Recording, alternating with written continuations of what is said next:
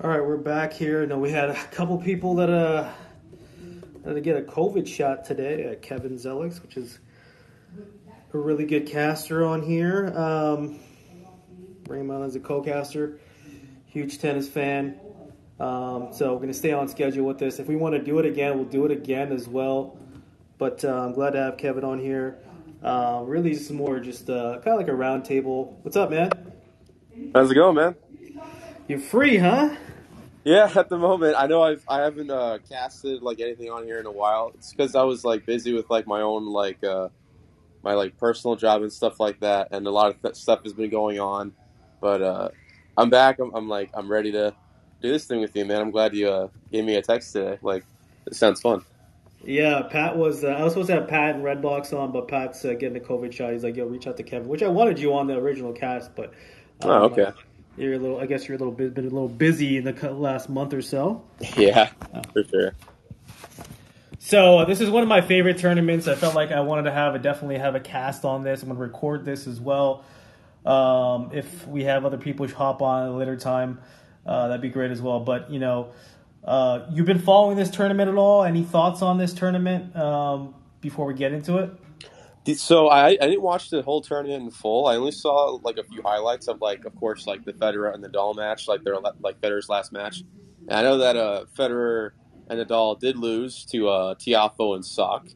Uh, but I really want to talk about um from what I saw, like just the raw emotion from like Federer, and Nadal, Djokovic, and Murray. I mean, like all the like big giants of the tennis world. I mean, like it's really like nice and also sad to see see like one of the greats as Roger Federer retire after just one final last go around with his best rival and Rafael Nadal. It's just really emotional to see, but also like don't don't cry or like don't cry because um, it's going away. Smile because it happened. You, you know what I mean? So, so stuff like that that you just can't really take for granted. I mean, like Roger Federer is no doubt one of the goats of tennis, and you can argue he's if he is the good.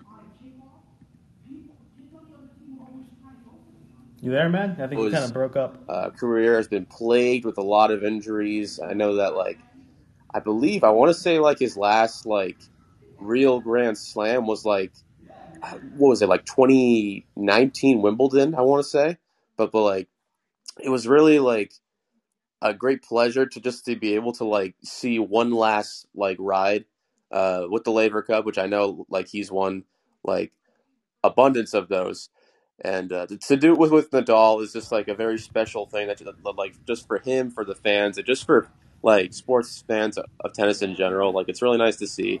Uh, I'm glad I was I was able to like uh, see just that one, one final match and to see uh, Federer go back on, on onto the court for one last time. But it's been a spectacular ride, let me tell you. It's been amazing, man. You've been yeah, you've been you kind of breaking up a bit, but uh, we'll we'll make it work. Uh, I mean, uh, the emotion's been insane. I didn't I didn't expect him and? Nadal. I didn't expect him and Nadal to definitely you know shed tears um, after the event. Um, he was gonna come back, but he ended up deciding to retire. But I'm so glad that he he attended this event, which is one of his favorite events. It's been only five five years they've been doing this, and it's one of the underrated events. I think so, and it's been such it's such an epic event. It's like an all star match for tennis. Oh yeah, isn't it? sure. It's kind of like the Ryder Cup in golf, and and so um, it's cool to have Bjorn Borg, you know, captaining the European ship, and then you have uh, John McEnroe, the um, you know the villain, of course, on the court, captaining the American side. So. I mean, it's it's just been it's just such a great tournament. You know, Tiafoe said he's not going to allow he's not going to allow Federer to win, um, which he didn't. Which they ended up coming back and winning that second set with him and Sock. Sock's been uh, the doubles champ, and so they they had some um, some epic matches over the years. I'm not. I usually don't get a chance to watch it live because the time delay. They played in London, um, Yep. and they they don't show it, and a lot of a lot of channel channels don't show it. So, um, uh, did you watch any particular matches in this tournament? Just the just the the Federer Nadal match, not really any other ones. Yeah, I mean that that's I mean this has been like probably the second or third time they've done it, but uh, unfortunately they weren't able to win this one. But he hit a, he hit a ball through the net, so you know he's he's always you know reinventing the wheel in a way. He's always trying to, he's always doing something legendary. Um, Federer, that is, and so I mean that that was pretty cool to see. Like you know, just when you thought he's he's lost it, and he hasn't been playing that great in the last few years. Um, you know, he's had kids and he's kind of at the tail end of his career. That's why he's retiring. Mm-hmm. He hits like a he hits another shot through the through the actual net, which I'm not sure if you got a chance to see that, but um, he's just adding more to his, his legacy itself. Yeah, and to really bring up that point, you can really say the same thing about uh, Serena Williams as well. Like this was her last final uh, ride into uh, this year's U.S. Open, and like really, like just when you thought that she was like out of it after that first round uh, upset loss in this year's Wimbledon to Harmony Tan, like she comes out of, of this U.S. Open like guns blazing and like looking like the Serena that we're, like we're used to seeing, and upsetting like rank two from Estonia Kontaveit. I think that was really like you can still see that they're like they're like both Serena and Federer like like to that nature are still like pros and all all time greats of this game known as tennis, and like it's it's going to be really uh, sad to like see them go, but also like like again you mentioned that Federer has like family and stuff. Serena also as well. She wants to like uh, have some more evolution uh, past tennis, but both are, are definitely welcome back if they ever do decide to come back. Yeah, I mean that's that's a huge point. I mean, you're seeing two of the greats, probably two have two of the biggest followings in tennis, to make actually two of the biggest personalities, or just the two two, two of the biggest icons on both sides, the women's and the men's, in modern day tennis. Because I think the tennis game has completely it's been a, it's evolved so much in the last decade or so. I mean, it wasn't as uh, as popular on TV. Yeah, you had Sanford Agassi, but I think now it's it's definitely more of a mainstay on TV. What, Would you agree with that? Yeah, I would definitely like agree. It's more of a mainstay because, like we mentioned, like these are two of the uh, most cult following of like tennis players that you're ever going to see. Like as opposed to like uh, some of the great tennis players from from the past. And really, like Roger Federer and like Serena Williams are, are both class acts. They're both fantastic at what they do you talk about Serena Williams getting 23 slams, the most out of any male or female at, at this point in time. And then, like, Roger Federer basically, for, for the longest time before Nadal and Djokovic started winning more Grand Slams, had the most Grand Slams that's that being deadlocked at 20 for a long time. And then, mm-hmm. like, both of those, like, tennis players, like, you can't say enough about. Like, there's really nothing more as you can say about the, the, those two players are just exceptional at what they do it's gonna. They left a big legacy behind them, and I think the whole tennis world, including like the young up and coming like tennis stars, including like Carlos Alcaraz, are sure to soon follow. Yeah, I mean, I'm surprised that he wasn't on the uh, on the roster, man. I mean, he, played an amazing. I know it's only two weeks after the U.S. Open, but uh, I thought they were going to definitely bring him on. Um, he's he's definitely loved by the tennis community and you know in the uh, in the locker room to you know Carlos Alcaraz that is. Uh, you know, the Europeans, they're up in this tournament as they usually are. And, uh, you know, somehow they, the uh, Team World was able to come back because they have that system. You know, day one, they have, it's one point per win. Day two, it's, it's two per, points per win. And uh, day three is three points per win. So, you know, Team World definitely capitalized on, on day three. We have RC Millen coming on. We'll bring him on as a speaker. So um, I love the format, man, because, I mean, you got you kind of got like that hockey feel they used to do Team Europe versus Team World or Team North America. Mm-hmm. Um, and then you got that. Um, what's up, RC? Uh, and then you got that like you know whole thing with um, you know each team having their own coach there, and they have the, they have each other mic'd up. It's just such a cool. It's such a cool dynamic to see that, and I, I can't stop watching like you know the coaching. Yeah, Roger Federer is like getting water to to Djokovic um, and you know, Djokovic is getting providing you know uh, help on uh, how to how to play his opponent to Andy Murray. It's just cool to see that. Mm-hmm, for sure. How you doing, Prince? Kevin, what's going on? How's it going, up, RC? Man? Prince, it's been a while.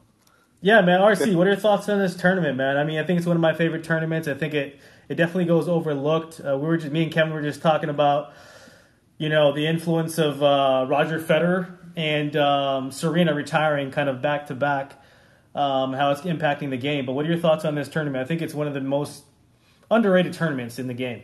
Well, uh, full disclosure, I didn't know the dynamics of the tournament until I saw your post on Colorcast, and I uh, am not really on uh, the Colorcast app much because iPhone is not my main phone. So, uh, taking a look and seeing that this is a Europe versus the rest of the world, and it is a men's tournament, and uh, I mean, I think it's, uh, I think there's a lot of potential for this thing uh, to be the fifth major, if you will.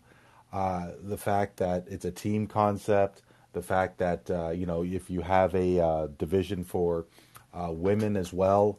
I, I mean, I, I think that this is a can't lose, and you know, I do think that it's, uh, as I choose my words carefully, kind of typical of tennis. Uh, that uh, the marketing for tennis is uh, this has been going on for five years, and you know I mm-hmm. consider myself pretty with it in terms of a sports perspective. I never heard of it. I'm and, uh, surprised, uh, man. I'm surprised. I'm glad. You, I'm glad I taught you something about tennis here, man. Especially, especially me hopping on your podcast. yeah, well, you know, uh, I, I, just think, especially these days, and uh, you know, as uh, speaking to two guys who are from the U.S., uh, that I think that tennis, golf, soccer, these are sports that really have such potential to go away from the like as contact sports are under the microscope more with concussions, with brain injuries. Prince, we did have a chat about it on my podcast. Right. Uh, that tennis is a is an incredible sport, and I don't know what the dynamics is in the U.S., but there are a few public courts in my neck of the woods where it is relatively inexpensive to play, like other sports. You know, if you want to play competitively, you have to pay top dollar. But uh, I, I, to me, I think the the red flags, if you will, are that this is a weekend tournament or like a three day tournament mm-hmm. that is not a two week. And why isn't the WTA in uh, in this? Is uh, the the questions that I have right now. I never even thought about that. I mean, that's a good point. What are your thoughts on that, Kevin? I mean, you think the women should definitely be a part of this? I think that's a good idea.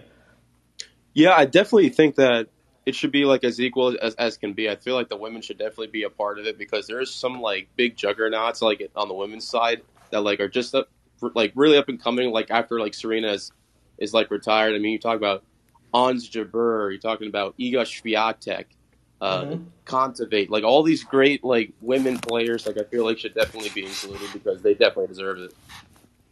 Yeah, uh, if I may, also like I, I think that this is something that should you know, with golf, with uh, the Ryder Cup and the President's Cup, uh, you know, it mirrors a traditional golf tournament where it's on the weekend, where it's four days. Obviously, the competition is different, but um, the the formation of a Ryder Cup and President's Cup is a lot similar. This Laver Cup is only a three day event. So, mm-hmm. uh, you know, as regular tournaments are one to two weeks, more so two weeks, uh, I think that they should have something following that same format as it does the majors and the rest of the tennis seasons. If yeah, it's possible. Yeah, if it's possible. I think, you know, it's it definitely resembles a lot of the the, the Ryder Cup kind of you know uh, mentality and, and it's cool like we were talking about it earlier me and kevin before you hopped on it's it's like an all-star game like an nhl all-star game almost you know they have team europe versus team north america or team world so it's it's really cool to see this dynamic. They they have all the red lights on the outside where th- where all the fans are sitting. Um, so it's cool. They have they kind of have that that light the lighting the way they do. So they make it they make it really seem very cinematic. And so it's the the games are fantastic. The the banter between the sidelines and and seeing you know John McEnroe that one I think 2019 where we are just acting like John McEnroe usually does, just like being like a freaking jackass to the ump about a call. it's just fun. Yeah, you got Kyrgios. Who I wish he would have joined this tournament. Obviously, we we talked about it on the podcast, but uh, Kevin, you're probably aware because of all this all the antics that he's he's been going going through and all the allegations that he has through Wimbledon. Uh-huh. And so uh, he was like, you know, bringing a lot of fun banter, just talking shit on the sidelines and talking shit to Federer and all that stuff. So that's fun to see. It's just fun to see that dynamic. And then the um, level of embarrassment, you know, uh, Auger Aliassime, I forgot to even mention him, a Canadian tennis player. He beat um, uh, he beat uh, Roger Federer and one of uh, Djokovic in one of the matches and um, you know it's kind of embarrassing. Like if you if you got like the big four with you, and then you they're kind of on your sidelines, and you have uh, and you lose a match to somebody you're supposed to beat. Don't you think it's a little embarrassing? I mean, like I guess you can call it embarrassing, but also like I feel like it's like a, a big sign of, of like just how uh, impressive like Felix Auger-Aliassime is, and like all like like I mentioned with our Carlos Alcaraz earlier, with all the up and coming uh, new young talent, the new young era, like after like pretty much after Djokovic and Nadal uh, retire like soon, whenever they, they whenever that may be, all the, these young talented players are going to be up and coming and, like really give them a run for their money. You, like I mentioned, Carlos Alcaraz, Carlos Alcaraz earlier, Casper Ruud, Auger-Aliassime, even Shapovalov, who I think is another young Canadian tennis player who I feel oh, like yeah. could really oh, yeah. Uh, yeah. go go up in, in the ranks for sure. And then like Berrettini, like of course I feel like he's going to win one soon.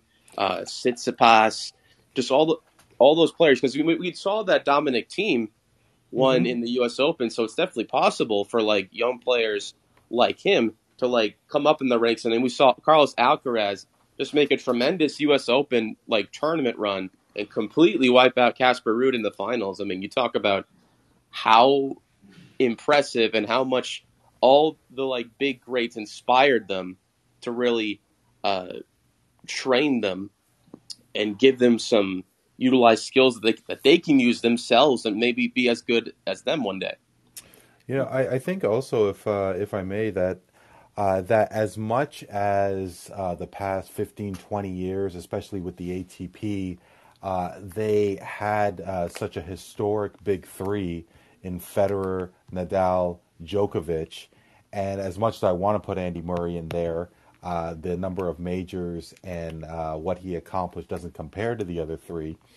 I guess the uh, what fails to be uh, acknowledged is what happens after.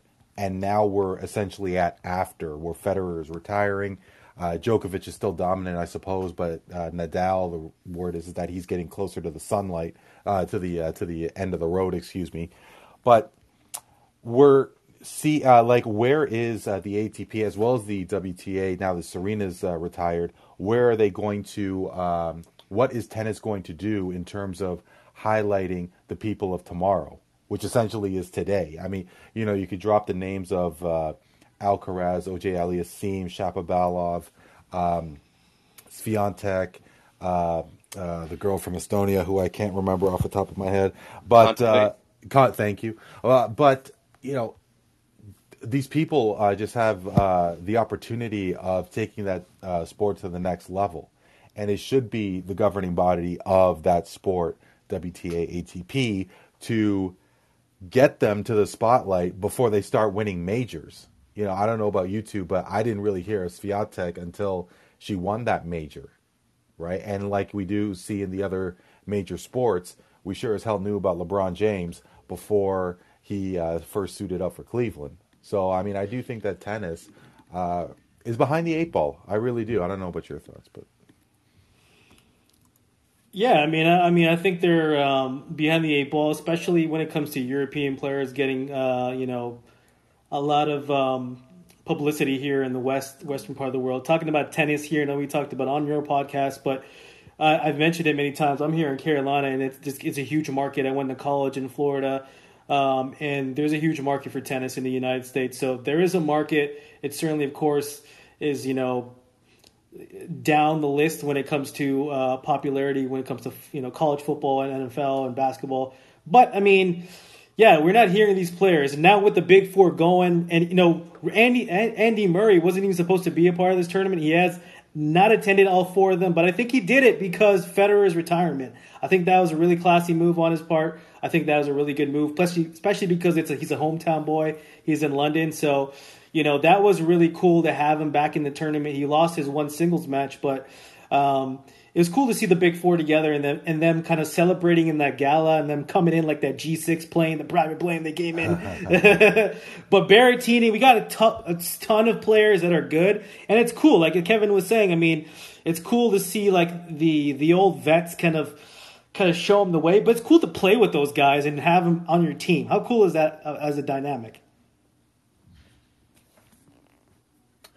Uh, well, I, I, mean, to see um, to see uh, Djokovic and Federer on the same team, going for the same, um, you know, prize together, uh, like Davis Cup, like Fed Cup. I mean, I think that's what is so romantic about uh, the Ryder Cup and President's Cup. I mean, yeah, I, I think that uh, golf internationally, and when you think of uh, Solheim uh, for uh, for the LPGA, that it is great to see these individual sports, uh, you know, come together as one, vying for a prize.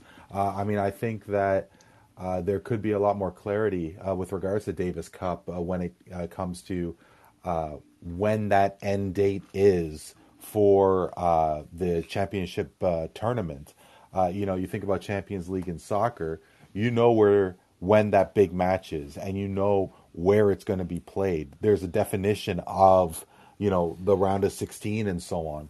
Uh, and I, I, think that tennis does need to clear uh, clarify because I think obviously internationally uh, international tennis is uh, massive and it, yeah, it, it's. It, it's really a lot of attention, but it's really cool to see. And yeah, yeah, point taken. I mean, it's really cool to see that you know if you are Berrettini, if you are those young up and coming stars, you get a chance to play with some of the legends that you grew up watching. And this is a tournament that allows you to do that. And unfortunately, and I guess maybe like if you haven't seen it, if you don't know too much about it, RC, I mean, which is, uh, it seems like a lot of people out there probably don't know much about it to begin with, which is an unfortunate thing because this is one of my favorite tournaments.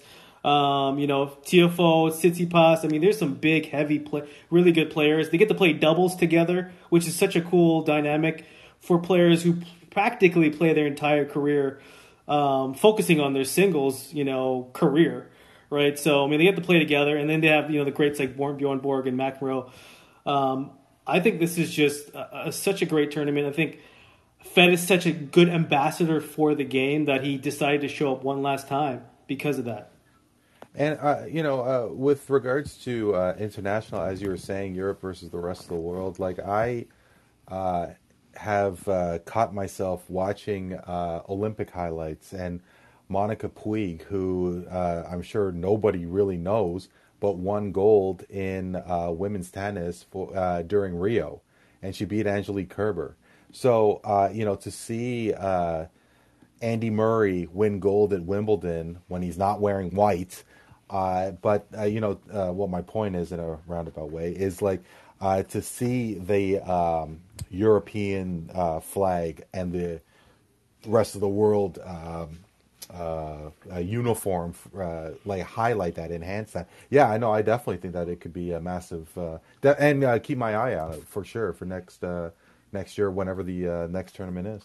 I mean, I don't know, Kevin. Like you, I don't know if you watched the previous tournaments, man, but there were some epic matches. Kyrgios versus Federer two years ago was insane. I mean, Kyrgios was bringing freaking heat. You think he was gonna win it? And then somehow Federer, you know, have all, has all these spin backhands just to keep him in the match, tires him out, and just you know ends up winning in that third set tiebreak, which is such a cool format. It's not a, it's just a tiebreak instead of them playing the full third set. It's just a, it's just the first one to ten, and I so I so love the the format. Uh, that they've added, it, it just it just invites so much variability because you don't know who's going to win it. You know, uh, Auger Aliassime won a match. You know, you got Tiafoe who won a match coming back against uh, Tsitsipas that he should, he probably should have lost because of the way it's set up, the scoring system set up. I mean, yeah, I mean, you go back to what you said about Kyrgios, like you talk about how hot he was like three years ago. I feel like he's getting hot like now, like like oh, this year sure. in for particular, sure. like in Wimbledon against Djokovic. I feel like he played played pretty well despite losing, and then in this just in this recent uh, U.S. Open really giving it to, to Medvedev and, and winning that match. I feel like he's like that much closer to finally winning like a Grand Slam final. I feel like the only thing that's holding him back, and I feel like this is uh, kind of obvious at this point, but it's his, it's his mental fortitude. Right. Something something that Djokovic has, and that's why I feel like he's one of the, the most uh, mentally stable, like tennis greatest tennis players that, that you can think of something that Kyrgios is missing from from like his game because I feel like his physical game and like his serve, and like in particular, is really like at that level almost.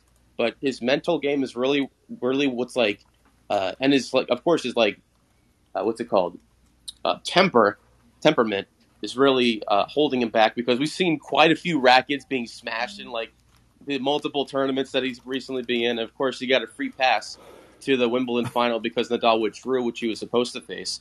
But again, I feel like that's really the only thing sending him back. But like you mentioned, I think Kyrgios is definitely an inch away from like getting that first slam. I mean, yeah, he he had a great opportunity at the U.S. Open. He had all these moments where he just decided he got away with a lot in the U.S. Open. Surprisingly, he still decided to break rackets. He he hit a ball against the wall, which Medvedev kind of uh, you know copied as well because he was getting pissed. And um, mm-hmm. some some of the antics, I'm surprised he got away with. He did get fined significantly in the U.S. Open.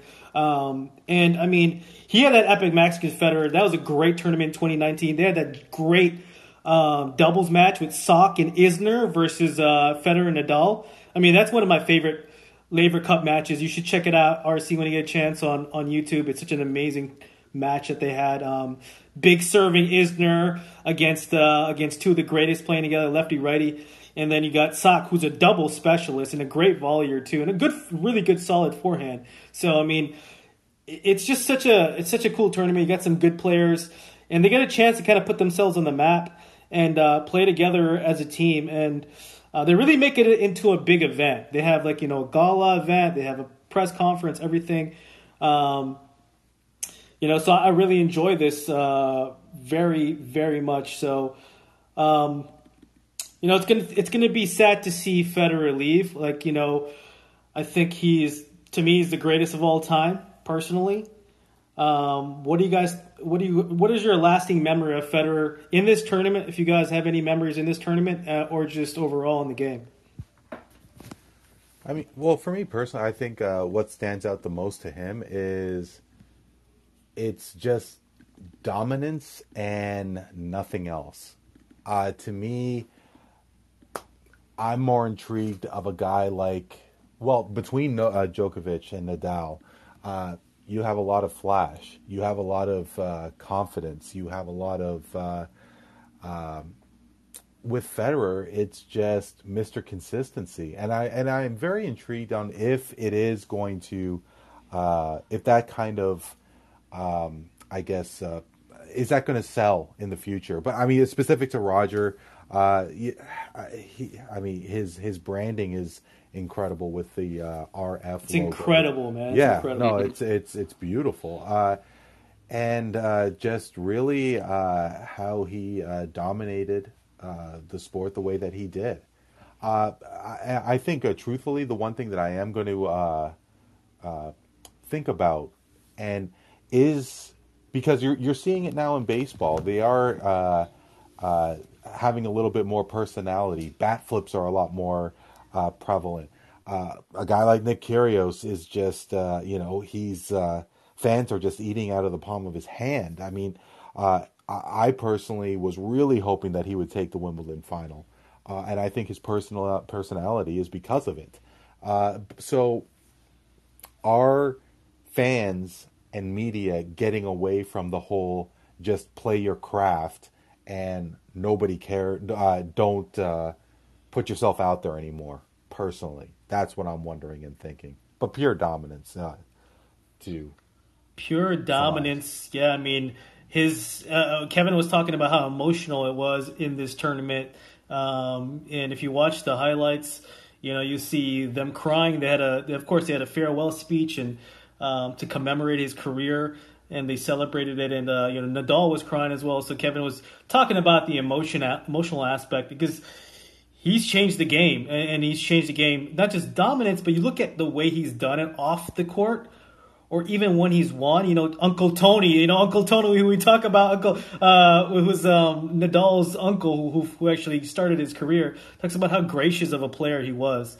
Uh, is he was just such a grace, gracious guy, very respectful of his opponents. Um, you know, he was a professional and he always talked very well. The guy speaks like four or five different languages, and he mm-hmm. speaks he speaks English so well. Like it's so mm-hmm. hard not to want to listen to him speak English. Like um, I, I mean, the, the variety he had, um, you know, the the the um, passing shots, the net game. Um, and I was looking at something on Instagram, uh, on or sorry, on uh, on Twitter. The guy has like 17 and 0 record against Ferrer. He's 14 and 0 against Kohlschreiber, 13 and 0 against Feliciano Lopez.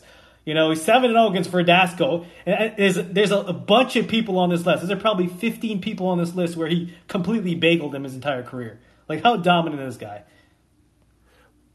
You know, I, I guess, uh, and um, before I'm sorry if I'm monopolizing my time on the on the mic here, uh, but I wonder if uh, that kind of dominance where multiple where the same uh, person or team wins the same championship over and over again if that does create excitement like for me personally i'm not a fan of men's basketball in the olympics because i know it's usa and everybody else with mm-hmm. respect to our home and native land prince so uh, I, I, I am. got no one, chance in that. yeah, yeah, no, no, no doubt, no doubt. But I mean, uh, I, I do think that variety is the spice of life, and uh, you know, with uh, regards to back in the day in the 90s and uh, earlier. Yes, Steffi Graf was um, ran it for so long like Serena Williams did, but you had a Sanchez Vicario, Mart- Car- Conchita Martinez, Jennifer Capriati, mm-hmm, Lindsay mm-hmm. Davenport, right. uh, and uh, with the the men's side, you had the Sampras, the Chang, the uh, Michael Stich, the um, uh, Ivan Lendl. Uh, so you know uh, you got a lot more uh, names in the hat there. So uh, I, I, think that if there is such dominance, uh, that I do think that there is another element that needs to be added. And I'm not saying exactly like Kyrgios, but it wouldn't hurt if he had a little bit more flair, like a personality speaking. Yeah, yeah. I mean, I, I definitely, we definitely need a little bit more of that in the sport because it is a conservative sport, as we've kind of highlighted. At least that's what we're subcommunicating without saying it directly about the sport of tennis. And I think, you know, for me, dominance. I have no problem with one guy dominating the sport. I grew up with freaking um, Pete Sampras just, just just abolishing everybody at Wimbledon, and I was a huge Pete Sampras fan growing up. And before I started to, you know, appreciate a, a baseliner like like Agassi, but you know, I think it's a sport where you're it's especially growing up in North America, whether it's Canada or United States, when you're in Canada, you're still kind of following a lot of American tennis players. You you you have you don't have a problem with just one guy being so dominant, especially in the way Federer has been able to do it. It's just the elegance, the shot making. They call him a shot maker before he became pro. Even like he was just a natural growing up and um, and he, he, just you know he, he went about the right way. He had to take down Sampras, you know, in that legendary match um, at the tail end of his career, and you know he's turned out to be, of course, the best ever in my opinion, just with the way he plays. Um, what are your thoughts on this, Kevin? What, I mean, remembering Federer, like, what are your favorite? What are your highlights? Um, in, in, regards to what, what RC had to say in, in regards to you know the you know having a, a good amount of different uh, a volume of players versus one guy kind of dominating year after year. I mean, you and RC kind of nailed uh, hit the nail on the head there when you said like he's just like a, a great guy like like off the court, on and off the court. He's a great tennis player with, with especially use, utilizing his forehand and, and that one-handed backhand that he's that he's known for. Um, speaking five different languages. Uh, also, I feel like he's very humble in his victories and gracious in defeats. He's always uh, respects his opponents, no matter what, what type of opponent they may, they may be. Um, he barely even gets uh, angry towards the referees. I feel like there hasn't really been too many cases where Roger has like lost his cool uh, as like as much as like say like Kyrgios has or like oh, McEnroe sure. has. But uh, again, like I can't I can't speak on like uh, on like the the Sampras and Agassi days because I was born in 99, 99 so I was kind of spoiled with like Djokovic, Nadal, and Federer. Jeez, I feel and, old. And, yeah, no, no and doubt. I've only and I've only uh, I started watching it in as early as 2009. So like around that time is when I really got got started got started really into tennis. And just yeah. seeing the way Federer plays is just something I'm never going to forget. And one like weird thing that I oddly remember from Federer is like remember when like I forget which tournament it was. I think it was ATP where they tried to utilize like blue clay in that tournament, and that Federer won that one. I don't remember that. I don't know. If, Yeah, don't- it- they, they tried to use like like different types of surfaces, I guess like to see the ball better or whatever it is. So they Hmm. tried utilizing like blue clay, and it was like the worst surface ever. But Federer won that tournament, and like if he could win on like blue clay or whatever kind of surface, like he's just like an all around great player on any any surface, and it really shows. And like the, just the way that Federer carries himself is like, and just like the way he presents himself, his marketing, like you mentioned, uh, able to face really any opponent whenever he's able to get his uh, physical r- rhythm in game. It's like something I'm never going to forget from him. Yeah, no, that was that was really well said. I mean, I think I'm a huge fan for a lot of the same. I love playing tennis myself. I'm trying to get back out there, especially now I'm in Quick Carolina, and uh, try to see if I can find a community out here. Because I mean, I look at it from just stylistically. The guy has everything in his repertoire. We forgot about mentioning his one-handed slice backhand. He actually, he actually has one of the best slice backhands. He creates the most revolutions aside from Nadal's forehand, and it's just a slice backhand because he takes it all the way from the top of his head and slices all the way down towards his his leg. And so his technique is just unbelievable. Um, to play with such a small diameter racket, that means you have to have really good precision and, and, and vision and timing. His forehand, you know, he took it so early and is so lethal. I mean, people say Nadal's is better. I know Kevin, we talked about it on a cast with Pat one time. I think Nadal, because of just the rotations and, and the high, the, spin and the lefty kind of loop that he creates, is, is probably a little bit more of a, a challenge for people on tour. But if you're just taking a forehand, talk, talking about like a textbook forehand, taking it early, getting it deep, getting pace on it, hitting all the angles, Federer's got the best one in the books, and it's really hard to play against that. And he's mm-hmm. got an underrated backhand and an underrated serve too. He's, I know Andy Roddick's talked about it. You know, he's like he didn't have the same pace as Andy Roddick, but he's able to hit it short in the box, far and deep in the box. He's able to hit it, you know, with a kick serve. He's hit it hit it down the line. He hits it, you know, body serve. He kind of he knows what's a coming because he's left eye dominant. So he kind of um, he adjusts his serve last minute many times on a toss, and he really throws. He really uses a lot of deception with his play against his opponents, which is really why he's such a tactician at the game. He plays chess while everybody else try to play checkers. Looks like RC received my message there. Um, yeah, no, it's, uh, yeah, it's uh, yeah. Don't worry about that guy.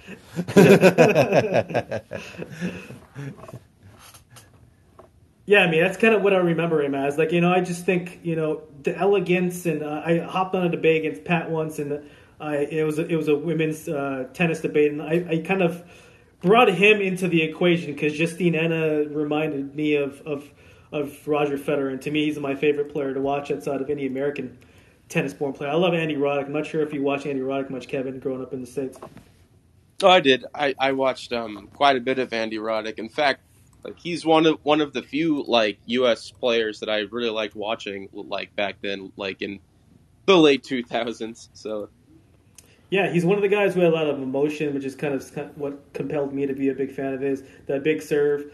Uh, he, probably should have beat Federer in, in a Wimbledon final one time, um, but he could never get out of the hump. The legendary match he played against Federer in Wimbledon, where they had that like they went up to like fifteen or twenty in, in the last five set tie break. Um, and so, I mean, he's always uh, had a hard time playing against him. And he, he could return his serve. Federer could return his serve just by the flick of his wrist, which is unbelievable. Just the reaction time and which, like, kind of natural he was. I think one thing to uh, be very wary of is to uh, anoint someone the next Federer and the next Serena Williams. I'm not saying that Iga Swiatek is uh, the next Serena Williams, but I mean she's been killing it for uh, uh, th- this past year. I, I, if I'm not mistaken, two majors and three finals. So uh, I saw her uh, her ranking uh, in the uh, the WTA ranking and the points that she's uh, achieved. Uh, I'm pretty sure that she's lapped Kontaveit, who was at two. So uh, you know, uh, I hope the WTA is uh, getting out there and getting her name out there because uh, maybe the three of us may know her name, but how many people in the tennis world do? And uh, yes, Serena Williams. Uh, there's a lot of easy marketing attributes out there. She is American. She is black. Uh, but a great tennis player is a great tennis player. So, mm-hmm. uh, as far as I know, uh, Iga Swiatek, born and raised in Poland, I'm mm-hmm. pretty sure is not going to be able to become an African American anytime soon. So, uh, WTA, hopefully, she they could uh, get her name out there, and the rest of the uh, uh, WTA and ATP with the great players they have. I mean, you can also argue like that Ashleigh Barty like could have been the next Serena Williams, but then she decided to retire this year after she won uh, in this year's Australian Open final, and uh, really that's a, that's a really damn shame. I, I feel because I feel like she was definitely like one of the more consistent like like top players on the women's side, and then Iga Swiatek just kind of like took over and went on like a thirty plus match win streak. It went on to win a lot more Grand Slams that she could have anticipated, and I feel like Swiatek is definitely in, in, in like the the top running for like the best women's tennis player right now. I mean, I really didn't hear much about her before. Um, quite honestly, RCF before I did start doing the uh, the podcast, um, and the second one I hopped on because, um, like you said, after after you know Serena kind of decided to you know she came back, she was still out of the game for a bit, and you know Venus is still there, but uh, you know she's she's uh, hasn't been consistent. But there's been a lot of players, the Ivanoviches. I mean, the there's been so many there's been, I mean, so many people that um, I can't even remember, but there's so many top players, the Henin-Hardennes, uh, that that played during the beginning of Serena's uh, tenure, and so because they've all left, whether they got married, usually get they get married, you know, they have kids. Um, you know, Caroline Wozniacki, for instance, who was doing the broadcast here in the states. Um, for for the U.S. Open. So I mean, all these people that are really good tennis players and they've turned a page to all these new era tennis players that I haven't heard of. So, and they just haven't been promoting it as much, like you were saying. And so, certainly, if you're from Poland, you're not going to get that much airplay here. But uh, you definitely need to get some of those names out there because um, when Serena's gone, I mean, you got to make sure there's going to be a, a, good following for the women's game. Well, and I think that's exactly my point. And uh, you know, being uh, somebody who's uh, significantly older than, well, Kevin, but uh, like uh, older than you uh, uh, by a good couple of years, Prince, that the big players in tennis in the '80s, yeah, there was McEnroe, and you know, if you want to, I mean, Monica Seles eventually became an American, but right. between Davenport. and uh, Capriati, know, Chang, Capriati, right. Sampras. Right uh, you know, there was a lot of uh, play towards uh, those players from Europe, and that uh, Sanchez Vicario was a very recognizable name from Spain, and uh, I, I, I, it's it's just really really interesting to know, uh, like why it, it perhaps as the big four sports and other sports got uh, you know, utilize social media. Uh, it, it, seems that tennis didn't. And, you know, there is a huge problem when one of your recognizable names in the 90s and early 2000s was an Anna Kournikova, where she did not win a lot of singles uh, tournaments. And, yeah, she had a great doubles career. But, uh, yeah, we had Mar- Maria Sharapova, who's you know she crossed over from Russia to the states. She became pretty popular outside mm. of tennis too. So that's one name to also recall. Well, yeah, absolutely. But when uh, the media is focusing on how somebody looks, right. that is a huge problem for mm-hmm. uh, a sport like the WTA uh, because you had a lot of incredible talent out there, and uh, you know uh, uh, in the end, uh, you, you, just have to you have to deal with the cards that you have, and Swiatek and Alcaraz, and uh, you know these are the big people of uh, your sport. So uh, I don't think they're doing any justice uh, tennis by not promoting uh, who they have, as well as promoting doubles tennis, guys. I mean, seriously, I, mm-hmm. I, seriously, know, doubles, yeah, doubles tennis. I think is and let's call it what it is. If you guys haven't noticed, I'm sure you have. The first and second rounds of tournaments are not sellouts. So, uh, why is there a lot of empty seats? Are they pricing tickets too high? Uh, because there is should not be a reason why Uh, you know, even uh, for uh, for matches uh, involving hometown kids or whatever the case is, the uh, ticket ratio uh, being sold is always towards the later rounds of the tournament. Mm-hmm. And anyway. Yeah, I mean, I, I, was telling Kevin this on a, on a cast uh, a while back. I've been to the U.S. Open twice, and mm. I've been to I've seen Federer twice, um, and they are overpriced. Um, luckily, I was kind of in the semis. I got to see Del Potro, Federer, a second time Del Potro beat him. One of my favorite tennis players. I know Kevin likes him as well. Um, unfortunately, he got plagued with injuries. Uh, mm-hmm. But and then you know, I, and I got to another match which was kind of in the quarterfinals. So I didn't have a problem, and you know, I was in Arthur Ashe both times. It was pretty filled, but a lot of the times in the first couple rounds, they're not filled, and so it seems sorry, like you know. Sorry. No, it's just funny the timing of those those message receipts notifications. um, so I mean, it's just it, like I'm talking about this tournament and specifically, like you see these doubles matches, you see two guys like Federer and Nadal who don't play doubles because they're focused on their their singles careers and they play together. Like it doesn't doesn't it make you want to watch a good doubles match? Like back in the day, you would see somebody like a Steffi Graf. She had a huge doubles career. She played every single doubles uh, match with somebody from Brazil. I forgot her name, but. Um, you know they don't. They need to bring back, shine some more light on that. I think they should have mixed doubles, some big tournaments with mixed doubles, or or just these these heavy like top ten, top twenty players play doubles during um, these grand slams. They have all this free time, you know, and you know if you're if you're immersing yourself into the into the event, you might as well play doubles because it was so fun to watch in these in this tournament. I mean, to watch Federer and Nadal, you know, Auger-Aliassime play with, uh, you know, um, with with Sock, Isner play with Sock. I mean, isn't that what you want to see? Like, isn't that what you, when you play the tennis games or when you play, you know, basketball? When you create your own team, you want to pick the best players and play play a good match. Don't you want to see that? Well, absolutely. I, I mean, if your big players are playing in a tournament, you want to milk every uh, chance that they get, every uh, time that they get out there, and. Uh, Serena Williams' doubles career was uh, acknowledged, but she was playing with her sister. Right. If she was playing with some uh, random person, is she going to get uh, that kind of cred and that kind of exposure? So, uh, yeah, again. However, I do appreciate the fact that she stuck with it, and, and I think her father instilled it. Playing with her sister definitely helps, but they stuck with that doubles career and they didn't forego it just to just to focus on their singles career, which I totally appreciate the uh, you know that approach. What do you think, Kevin?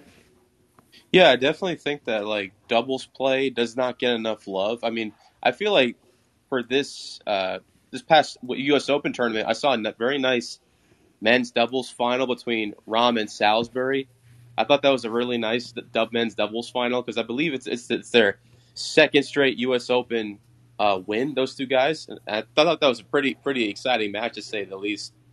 So I definitely think that that doubles should definitely get some more love. I know, like, um, obviously, like Venus and Serena. I guess those are two big names that kind of help drive up ratings. But like, yeah, it's re- really sad to, to see like it's really the names that's going to drive ratings. I feel like it's it should it should be more like um, highlighted on like really because like especially on, on like how much I don't, I don't want to say it's more difficult. I just want to. I think it's like more like uh, more teamwork oriented as opposed to like when it's just you you yourself in singles. It's like a little something different to like look out for, which I like.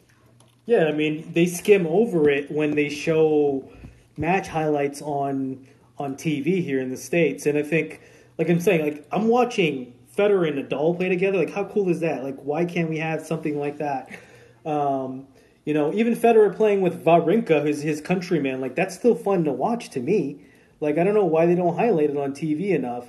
Um, it's and everybody should be in, getting involved in that. Andy Roddick should be playing, and you know, if you have more people like Serena showing up to those matches, I think doubles is such a fun game to play. Like I like playing doubles sometimes more than singles because it's just such a fun event to be a part of and to watch. Um, and I just feel like if they have more of them in these tournaments, it just it, it just adds more flair to the to the uh, to the exposure of the sports.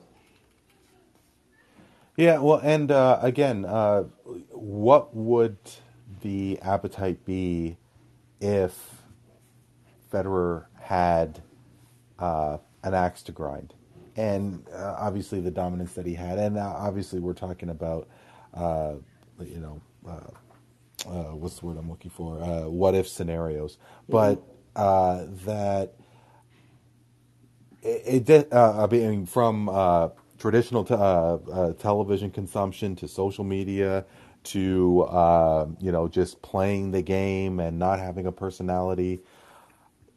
It, it, hmm, I mean, now that I think of it, it does seem that uh, tennis is doing things a lot more backwards. Where they had the McEnroe and the Connors, and now they have the Federer and the um, yeah, well, Serena had a, a couple of comments, but literally you could count it on the uh, on uh, on your hand the number of times she said some uh, said something with uh, some emotion. So, uh, yeah, again, I, I think that uh, tennis is definitely has a lot of opportunity to to grow, and it'd be interesting to see what how they do it when uh, do you guys do you guys think that Federer and Serena will stay in the game in some capacity uh, to drive the sport?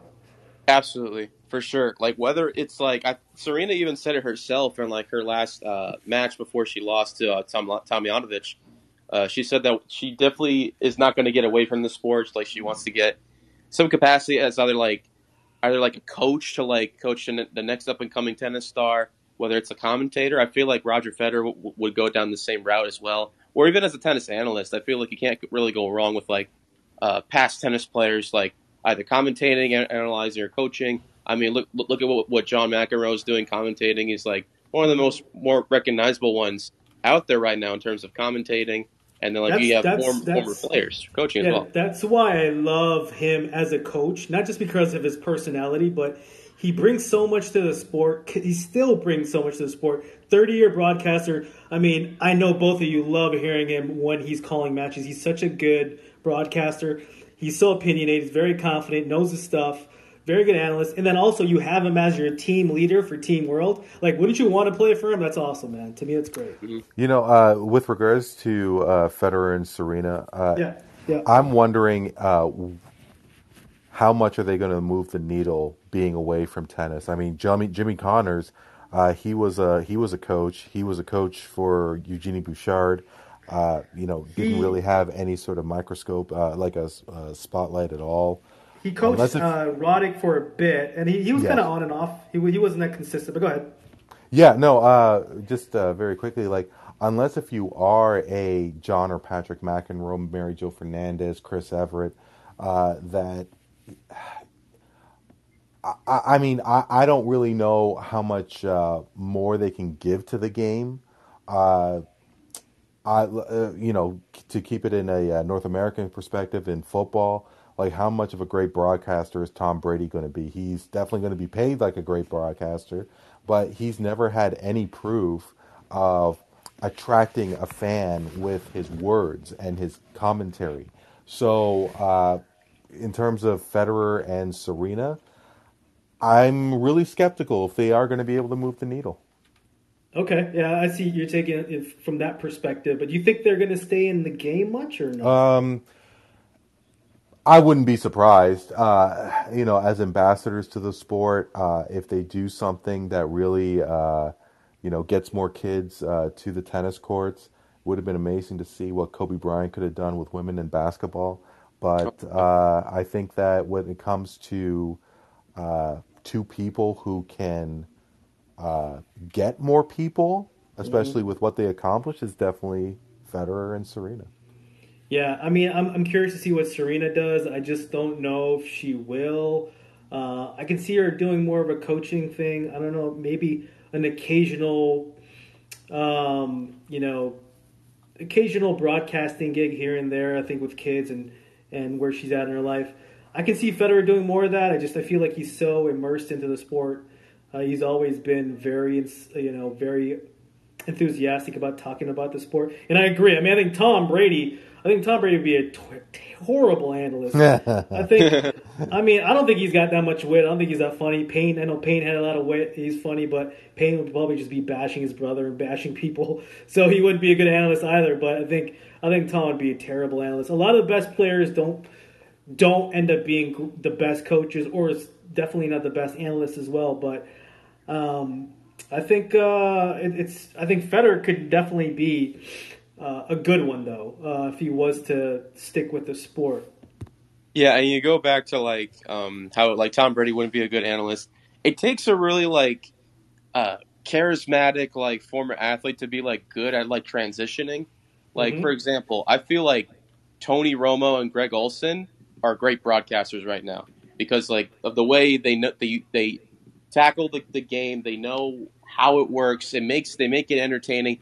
Whereas I think like former former athletes that have tried to go that route, like Aqib Talib and Nate Robinson, weren't weren't like as good as a transition as you can get as those two guys. Not to sound like that they're not capable of doing it, but I just feel like know, like Romo and Olsen like have like transitioned better than like Talib and Robinson. I feel. Did Aqib Talib actually try to go into broadcasting in the booth? I know he had his he own did. podcast. He did. He absolutely did. Yeah. Yeah. After the whole debacle with his brother, I'm not sure what I think of him, but um, mm-hmm. I mean, Nate Robinson uh, did too, and he was not good. Yeah, Jason Witten. Do you remember Jason Witten? He wasn't good at Jason all. Jason Witten, yeah, I like him. he was terrible, bro. He can't. He, he was so bad. He's like, I got to come back to the league, dude, for one more season. That's right. He did for like what was it? the Raiders, or where did he come back to the Cowboys? He, he went to. Uh, I think he got signed for the for the. No, he got signed by the Raiders. That was that's, um, what I thought. Yeah. Yeah, he got signed by the Raiders. I think he went, might have went back to the Cowboys and, and went to the Raiders at, at one fall. Remember when they wanted to give T, Tim Tebow a tight end role? Oh yeah, but the Jets. And then it's been talked blo- about for a while. Block properly, and then he's like, "Okay, you're done." Yeah, man, that's been talked about for years. Like if you grew up in the states, uh, RC probably the same up there as well in Toronto, but they've been talking about it in, in, football for years, like bringing back Tebow, especially with his old coach Urban Meyer. That uh, was yeah. the, they tried him out, and he was incapable of transitioning. He didn't have the body type, didn't have the strength to do it for years, man. And then he went to a club, and his career was over. Yeah, and now and now he's like marketing cryogenic therapy with his wife. I don't know if you've seen those oh, ads. I didn't know about that. Yeah, you gotta check out those ads, man. They're actually pretty fun. They're actually pretty good. They're actually pretty okay. good. Cryogenic Tim, therapy. Okay. What the hell? I mean, uh, Tim Tebow, he, you know, A for effort, but man, he had his hand in way too many cookie jars. I mean, he went from baseball to being a tight end to, uh, you know, everything about um, his political views. And uh, yeah, my man needs to uh, slow down and focus on something. I, I, mm-hmm. I, for somebody who doesn't really follow football, obviously Tim Tebow made history in that uh, playoff game against the Steelers when he was with Denver. Uh, you know, if he just focused on that, I mean, obviously we're talking about tennis and we're talking about Tim Tebow all of a sudden. But anyway, uh, like, uh, you know, if he was able to focus on uh, one thing more, if he had his uh, people just say, um, you know, just take a step back here uh, you know, would he been able to uh, to be a tight end uh, or whatever the case is? So, uh, anyway, uh, you know what? I give him a lot of credit for for being who he is and not caring what people yeah. think and, and, putting himself outside. You know, putting himself out there and have, being opinionated, especially being a, a commentator during college football uh, Saturday and um, and trying things out and you know, that's against the naysayer. I got to give him a lot of credit. Like I said, he's doing this cryo stuff. I mean, I'm getting these ads like crazy when I'm on YouTube. I don't know about y'all, but um, yeah, he's he's really doing it. He's really putting it out there, and uh, I think he's making a huge influence to a lot of people who are faith based or you know people who have aspirations. Just uh, kind of being a role model for a lot of young kids. So um, he gets a lot of flack, but I, I, give him a lot of credit for for his approach. Um, so I, I mean, I have a question. Like, what do you guys like? If you had a chance, if you're on either of these teams, which coach would you want? Would you want Bjorn Borg, John McEnroe? Oh my lord! And uh, why? and, and why? yeah, I, I, mean, I guess. Uh, I mean, my thinking is is that just because you're a great player doesn't mean you're a great coach. But uh, that's true. If you are like, I mean, what is Bjorn Borg? Is Bjorn Borg able to break down uh, drills? Uh, why uh, forehands and backhands and shots? Like, what is the right form? Is he able to, uh, you know, uh, articulate himself the right way? Right. I guess. I mean, I, I, I, I guess I'm leaning towards McEnroe because I, I am of the mindset that coaches do need to be authoritative. Right. Uh, so I don't really know how. I don't know what uh, Bjorn was like, but uh, uh Bjorn, Borg was like, but uh, yeah, I, I, would probably go McEnroe. So f- for me, answering this question, like, of course, like I haven't seen both of them play to give you like a definitive like answer, but like I guess like RC said, it would depend on like the the, the coaching style of like each uh, person. Like right. I think like they do need to be more authoritative. I think they need to be more push like firm, but but, but not like like too much to the point where, where it's like um, they're going to go past the, like a player's limits. I feel like that the correct coaching style. I feel like would be the, the most appropriate one would definitely be my pick, but I can't really say for sure. So Bjorn Borg is more of just a chill, laid back guy. Of course, he was a monster, one of the greats. He created the the forehand loop, what we see today. Back in the day, the players used to just kind of like tap the ball without having a backswing. So he created that. But he's a, he's an old school, like laid back guy who doesn't say much. He, I'm sure he provides some technical stuff, but he doesn't have that bravado. He doesn't have that opinion like John McEnroe does. I think John McEnroe has been so close to the game for so many years you see him in interviews. He's confident. He he's pushing his his players to do well. He's and the players you know really respect him because he's still so close to the game. I think it's a no brainer. You go with John McEnroe as your coach. No doubt about it. Um, Bjorn Borg, of course, one of the greatest to ever do it. Uh, which one of these players? That was the last question. Um, if you guys have some additional comments that you want to do, we'll wrap this up right in a, in a few few seconds here. Which one of these players excites you? You look at Team World. Uh, you got Tiafoe. You got um, you know you got Sock, who's kind of been around for a bit. You got a bunch of other guys. You got de Minaur. You got a bunch of guys on there. You got um, the Canadian guy, of course. Um, and then you got the guys from the United States, you got from the, the world. You got Tsitsipas, one of my favorite players. You got uh, Ruud. I mean, who do you guys uh, from this list? Like, who would you guys want to play with? Who who would I want to play with? I mean, I think it'd be an honor to uh, play with any of these cats, yeah. but uh, I guess uh, it'd be really interesting. I think uh, uh, TF uh, Frances Tiafoe for me. I think it's it's been the drought of American dominance has been. it had, it's time to get somebody into the the forefront into leading tennis in North America, and I think Tiafoe is uh, just uh, the the perfect person to do that. So uh, obviously, you guys know uh, that Auger-Aliassime and Shapovalov would be. Uh, incredible, but I'm yeah, biased. I forgot. Like I forgot Auger's name. Auger was the guy I was thinking of. Auger's playing. He played really good in that tournament. I'm telling you, he beat Djokovic really well. Yeah, yeah, yeah. So I, you know, uh, but you know, biases aside, uh, I think Tiafoe would uh, just be uh, uh, the perfect person. Alcaraz as well. Okay, yeah. Tiafoe.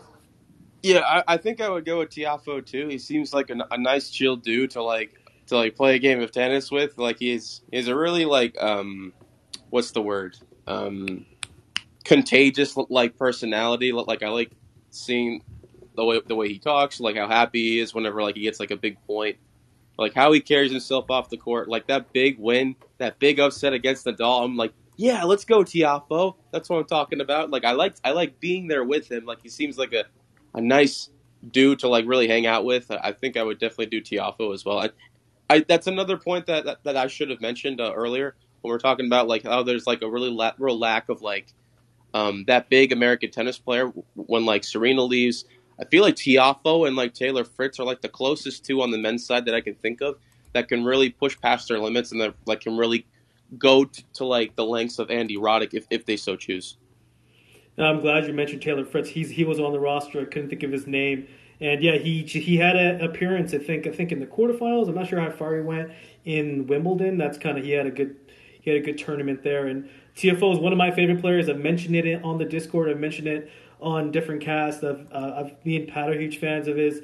He almost beat. He should have beat Federer two or three years ago in the U.S. Open in a five setter.